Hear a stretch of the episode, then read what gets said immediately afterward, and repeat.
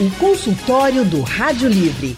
Faça a sua consulta pelo telefone 3421 3148.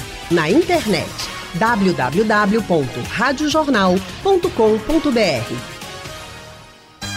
O consultório do Rádio Livre hoje vai tratar sobre doenças autoimunes, como lúpus, artrite reumatoide, vitiligo, diabetes tipo 1, esclerose múltipla.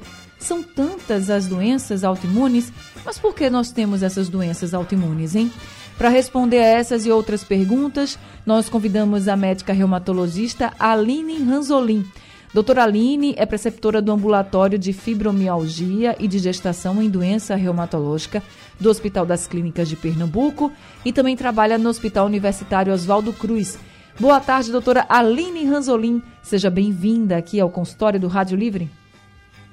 Obrigada, Anne. Boa tarde. Boa tarde a todos os ouvintes. Boa tarde, Gustavo, também. É um prazer estar aqui com você. A gente que agradece a sua disponibilidade, viu, doutora Aline, por estar aqui com a gente nessa tarde de hoje. E nosso outro convidado é o médico clínico Gustavo Miranda Filho. Doutor Gustavo é membro titular da Sociedade Brasileira de Clínica Médica. Ele é diarista da emergência e preceptor da residência de clínica médica do Real Hospital Português. Doutor Gustavo Miranda Filho, muito boa tarde também. Seja sempre muito bem-vindo aqui ao consultório do Rádio Livre. Boa tarde, Anne. Boa tarde aos ouvintes. Boa tarde, Aline. Prazer para mim estar aqui é, discutindo sobre um tema tão interessante para nós clínicos e, e para toda a comunidade médica. Estou sempre à disposição. Prazer todo nosso também tê-lo conosco. Obrigada pela disponibilidade. Deixa eu começar já com o senhor, doutor Gustavo a gente tem um dado aqui da Organização Mundial de Saúde que cerca de 8% da população em todo o mundo é afetada por alguma das diversas doenças autoimunes. No seu dia a dia, quais são as mais comuns que chegam para o senhor, doutor? É, doença autoimune é um grupo de doença, na verdade, né? A gente não tem um específico, a gente tem, tem vários tipos, é, das mais variadas, que causam os mais diversos sintomas, as que causam mais de um sintoma, inclusive, acometimentos desde leve a acometimentos graves. As mais comuns, as mais conhecidas, o, na verdade a gente chama até que é o protótipo das doenças autoimunes, é o lúpus, né? As mais prevalentes ainda entram a doença de Crohn, a artrite reumatoide, o próprio vitiligo. Existem doenças corriqueiras da nossa, da nossa vivência, que muitas vezes a, a população nem sabe que é realmente uma doença autoimune, como a diabetes tipo 1, a tiroidite de Hashimoto, que é a principal causa de hipotireoidismo na população geral, então, são todos é, é, exemplos de doenças autoimunes que realmente acometem com a prevalência maior a população como um todo e que a base é, de entendimento dela é o mesmo, né? É uma hiperativação do nosso sistema imunológico, onde ele passa a produzir anticorpos contra estruturas do nosso próprio organismo. É como se ele entendesse que nosso organismo fosse um, um agente externo, um agente agressor. E aí ele se sente na obrigação de, de proteger o nosso organismo e a forma como ele é, é, é, é, entende que tem que proteger é combatendo aquele agente externo, combatendo agente, aquele, aquele agente agressor. E aí, consequentemente, veio os sintomas e os acometimentos das diversas doenças. E não tem uma causa específica, né, doutor? Assim, uma causa que faça o sistema imunológico entender que ele, ele acaba combatendo o nosso próprio organismo, então ele está lutando contra a gente mesmo. Não tem uma causa assim específica. Exato. Não, existem diversas causas, né, diversos na verdade a gente chama gatilho, né? Gatilhos imunológicos, desde infecções, é, medicamentos de uma forma geral, exposições ambientais, é, diversas situações podem ser é, é dar o start para essa informação que o nosso sistema imunológico é, entende como errada, né, na verdade. Entendi.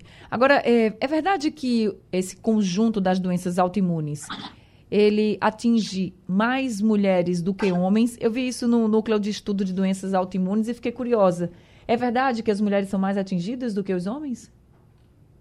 É sim, é sim. É, as mulheres, cerca de até 10, algumas doenças determinadas podem chegar até 10 vezes essa diferença de acometimento entre mulheres e homens, né? Isso aí a gente também entende que também tem uma interferência genética bastante significativa, né? Para a pessoa desenvolver uma doença autoimune, a pessoa tem que ter na sua carga genética, no seu genoma, a informação de que ela, ela pode desenvolver aquela doença. Isso não necessariamente vai fazer com que ela desenvolva, desenvolva durante a vida. E aí ela, durante a vida, se expôs a algum determinado agente que vai ativar aquele gene, e aí, consequentemente, ela vai desenvolver a doença. Mas as mulheres, elas têm uma maior prevalência dessas alterações e, por isso, a são mais acometidas. Eu, doutora Aline, depois que o rei Charles, ele assumiu, né? O rei Charles III assumiu o trono, muita gente só fala dos dedos inchados dele. E uma das possibilidades que foi levantada sobre a doença que pode causar esses dedos inchados aí foi a artrite reumatoide. Realmente, essa doença, a artrite reumatoide, pode causar aqueles dedos inchados, como a gente vê nas mãos do rei Charles III? É, é engraçado que esse assunto está permeando todas as redes sociais, pois os é. grupos de WhatsApp de reumatologistas. Quem vai adivinhar o diagnóstico dele? E aí são várias as possibilidades que foram aventadas, desde coisas muito raras até coisas bem comuns. E a artrite reumatoide é uma delas.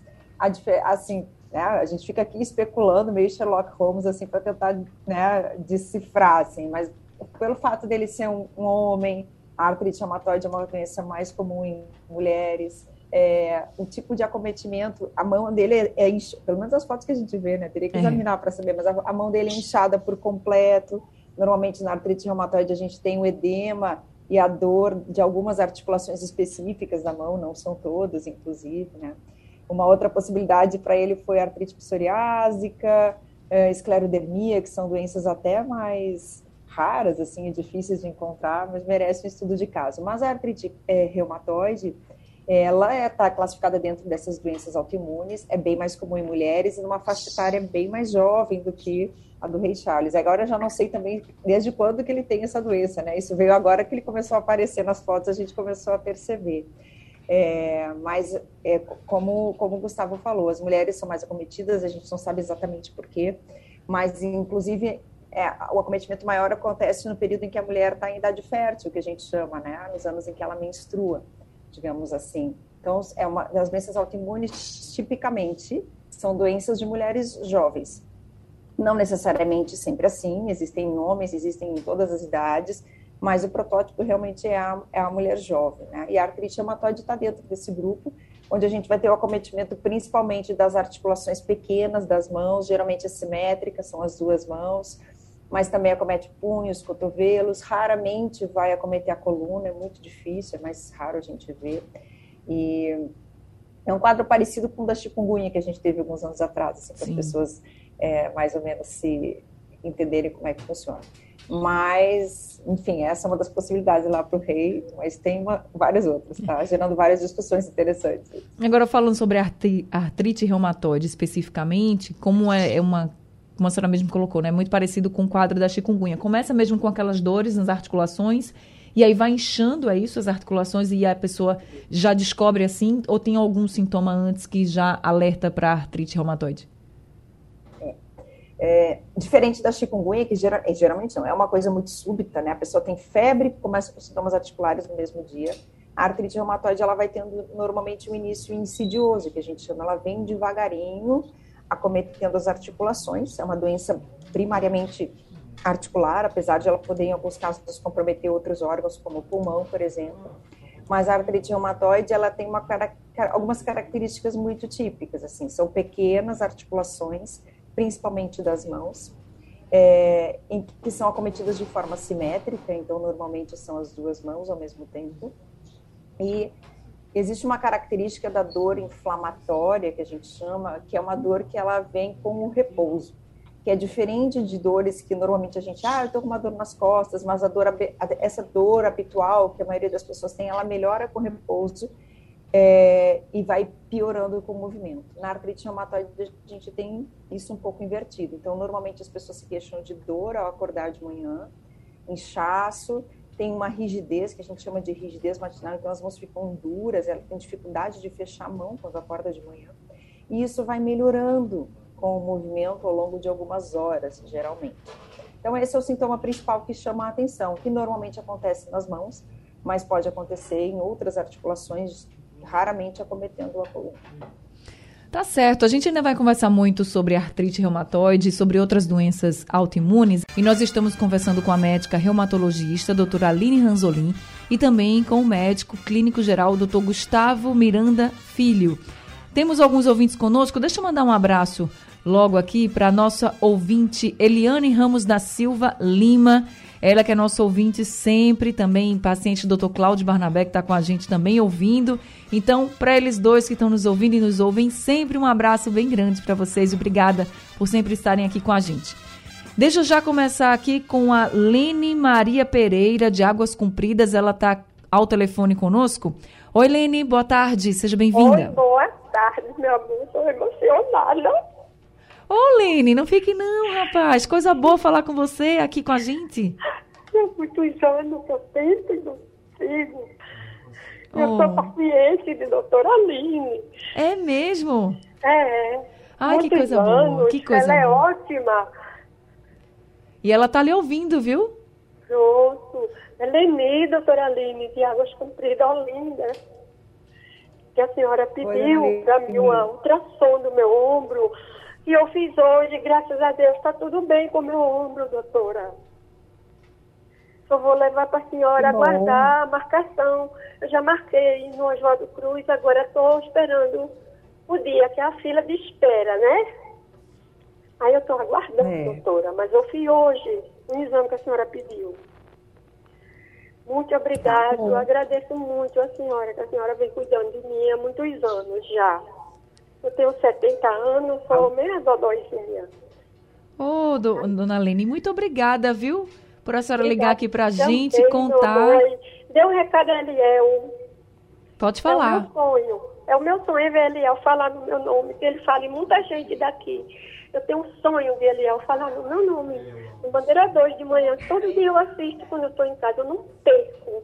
Então, a senhora escuta, continua escutando, que a gente vai passar aqui o seu nome bem direitinho para ele, vou falar com ele para ele mandar um abraço para a senhora, tá certo? Mãe mesmo, que eu adoro o programa dele. 5 horas da manhã eu acordo, já é a primeira coisa que eu faço antes de qualquer coisa, é ligar para ele. Ligar o rádio. Que coisa boa, é, muito obrigada, viu? Jornal. Ouvinte da Rádio Jornal. Ô, oh, dona Lini. Muitos e muitos anos. Eu agradeço bastante a senhora pelo carinho, por estar sempre com a gente. Ficamos também muito emocionados e felizes, viu? Pelo seu tá carinho, bom. pela sua companhia todos os dias com a gente. Muito obrigada. Com certeza. Muito obrigada também. Deus que te proteja. A senhora todos. também. Vocês todos. Deus te abençoe, e a doutora viu? Aline também aí. Um abração, doutora. Um abraço, dona Lini. Até a volta. Um abraço, dona Lini. Deixa eu passar agora para Andrade de Rio Doce, que está ao telefone. Oi, Andrade, boa tarde, seja bem-vindo. Boa tarde, minha querida Anne Barreto. Tá vendo, Anne, a importância do rádio nas nossas vidas? É emocionante. Não é? É isso aí que eu sinto, todas as vezes que eu converso com vocês. É, boa tarde, doutora Aline, boa tarde, doutor Augusto. Queria saber de vocês, gente, o que é a psoríase, de que forma a gente pode saber que é portador da psoríase e se ela pode se manifestar em crianças. Obrigado, amigos. Muito obrigada também, Andrade, pela sua participação. Doutor Gustavo, o senhor pode ajudar o Andrade? Pois não, pois não. É, a psoríase é uma doença autoimune também, é um tipo de doença autoimune onde nós temos prioritariamente o acometimento da pele. Né? A pele é o órgão mais acometido. É, a Aline até já tinha comentado alguma coisa sobre é, a mão do PC mas a gente pode também ter outros tipos de acometimento na psoríase, como o acometimento articular também. Existe a artrite causada pela psoríase, mas a psoríase é conhecida mais comumente e o principal motivo de estudo dela é o acometimento da pele, né? Ela vai, ela causa um tipo de lesão. O diagnóstico dela, a princípio, é um diagnóstico clínico pela avaliação, pela, é, é, pelo a avaliação de um profissional habilitado, né, para ver aquela lesão de, de, pele ou acometimento articular. É, e, e, e, via de regra, o tratamento é feito como o das outras doenças autoimunes, com controle do nosso sistema imunológico, né? Mas, pode... prioritariamente, ela é uma doença que acomete a pele. Pode dar em criança, como ele perguntou? Normalmente é uma doença de adulto, é normalmente é uma doença de mulher jovem. É, doença autoimune a gente fala que, gente, em medicina é muito difícil a gente falar nunca, né? Mas assim é uma doença prioritariamente de acometimento da idade adulta, né? É, é, é muito raro acometimento fora da faixa etária. É, são doenças que não são muito comuns, na verdade, e é, você fugindo do padrão de acometimento de uma doença que já não é comum, já é mais raro ainda acontecer, né? Mas o, o principal acometimento são de mulheres jovens, né? A principal faixa etária de acometimento. Entendi. Agora, eu vou voltar aqui a falar com a doutora Aline sobre a questão da artrite. Ah, e a senhora falou que na artrite reumatoide, gente precisa, depois de um tempo, né, movimentando os, as mãos, por exemplo, as pessoas já percebem uma melhora. Doutora, como é que é o tratamento de uma artrite reumatoide? Por exemplo, a senhora falando para mim de que o movimento ajuda, eu penso que exercícios seriam bons também para quem tem esse tipo de problema. Eles realmente são bons, os exercícios, nessa fase do tratamento? Sim, são excelentes. É, o exercício, dentro da reumatologia, enfim, de uma forma geral, ele entra em todas as etapas de tratamento e a, a prescrição do exercício ela vai ser feita de acordo com a situação que a pessoa está, se ela está numa fase aguda, subaguda ou crônica. Desculpa.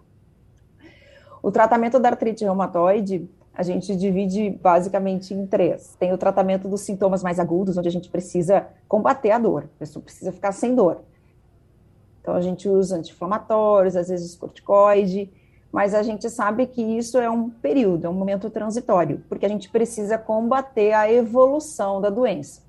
E aí a gente usa drogas, como o Gustavo falou, é, de medicações que modulam o sistema imunológico. Não é uma doença autoimune, uhum. não existem anticorpos combatendo as células do próprio corpo, então a gente precisa modular esse sistema imunológico em vários graus, a depender da gravidade da doença, para controlar essa doença, para que ela pare de ter, apresentar os sintomas. E a gente consiga tirar o anti-inflamatório, tirar o corticoide e ficar só com esse remédio que modula o sistema imunológico. Esse sempre é o objetivo.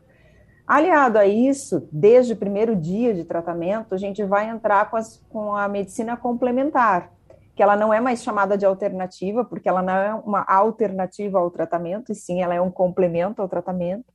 Então, a gente vai entrar com medidas de controle de dieta, de perda de peso, de controle é, de sono, de controle de, é, de exercícios físicos. Então, a atividade física hoje ela não só melhora a função do paciente, então o paciente se sente melhor, se sente mais dispo, é, dispo, é, disposto, se sente mais funcional, consegue fazer mais coisas uhum. durante o dia, mas hoje a gente sabe que o músculo, ele também tem um papel no sistema imunológico, o que é muito legal, porque a gente vê que pessoas que fazem exercícios, por exemplo, elas precisam menor quantidade de medicamentos que regulam a, a imunidade. Então, o exercício sempre vai entrar como um tratamento complementar muito importante para qualquer doença, e nas doenças reumatológicas a gente tem visto isso cada vez com mais, com mais ciência né, envolvida nisso. É um tratamento não medicamentoso, vamos dizer assim, né? A senhora entra com medicamento para aquele momento da dor, mas aí para continuar o tratamento. Isso é para a pessoa conviver bem também, né? Com uma doença, já que está com a doença autoimune, para conviver, né, doutora? Exatamente, exatamente. Importantíssimo. A gente está recebendo aqui alguns áudios dos nossos ouvintes. Deixa eu colocar aqui. O primeiro áudio é o da Luciana. Vamos ouvir o que, é que ela disse. Anne, boa tarde. Meu nome é Luciana e eu estou percebendo que dois dedos meus, quando amanhece o dia, eles estão meio travados. Aí, com o passar das horas, eles vão voltando a se movimentar bem. Será que tem alguma coisa a ver com o reumatismo aí? Doutora Aline?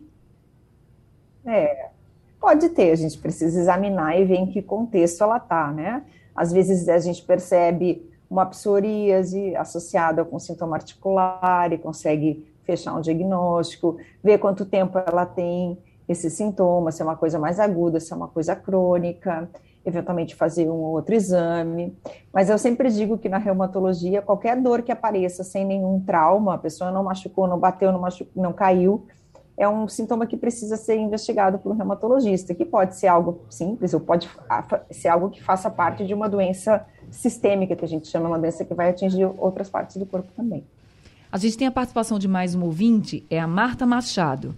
Ela pergunta para o doutor Gustavo o seguinte: ela diz assim, doutor Gustavo, fui diagnosticada com a doença autoimune chamada doença de Still, mas por ser pouco conhecida, é muito difícil o diagnóstico dela. E eu queria que o senhor falasse sobre essa doença.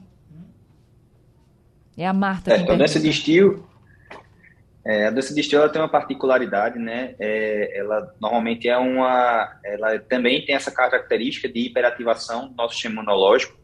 Ela, ela fica caracterizada como uma doença autoinflamatória que a gente chama, né? Ela tem diversos tipos de acometimento, é, prioritariamente acometimento de pele também, acometimento é, de articulações também.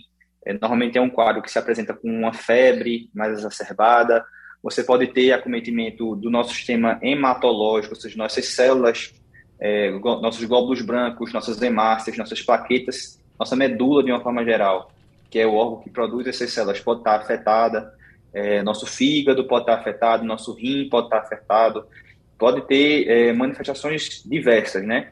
E realmente normalmente, é, é um desafio diagnóstico, porque não existe nenhum exame específico que aponte para o diagnóstico de doença de estio.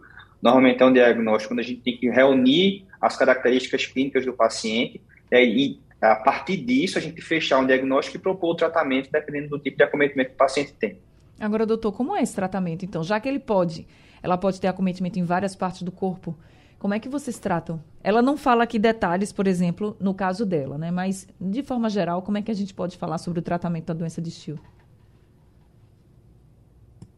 É, o tratamento da doença de Still envolve o uso de corticoide em altas doses, tá? Por isso que é muito importante que a população tenha em mente que o corticoide deve sempre ser, é, é, sobre, é, sempre ser utilizado sob prescrição médica, tá? O corticoide é uma medicação que tem vários efeitos colaterais, principalmente com o uso é, prolongado e dependendo da dose que você utilize também. Se você utilizar doses muito altas para o seu peso, para a sua característica, é, você pode ter um, um, um, tipo de acometimento do nosso sistema imunológico quando ele fica mais debelado, e muitas vezes essa é a, a, o objetivo que a gente tem no, em utilizar a medicação.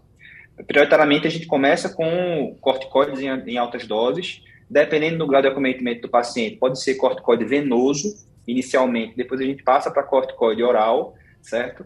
É, e depois, a depender da resposta do paciente, a gente pode introduzir outras medicações também. Se o paciente responder bem, a gente começa o corticoide vai desmamando aos poucos e avaliando se o paciente vai recair com algum sintoma ou não, e aí, dependendo se recair ou se tiver algum outro tipo de acometimento, acrescentar outra medicação que vai fazer com que o nosso sistema imunológico fique mais debelado.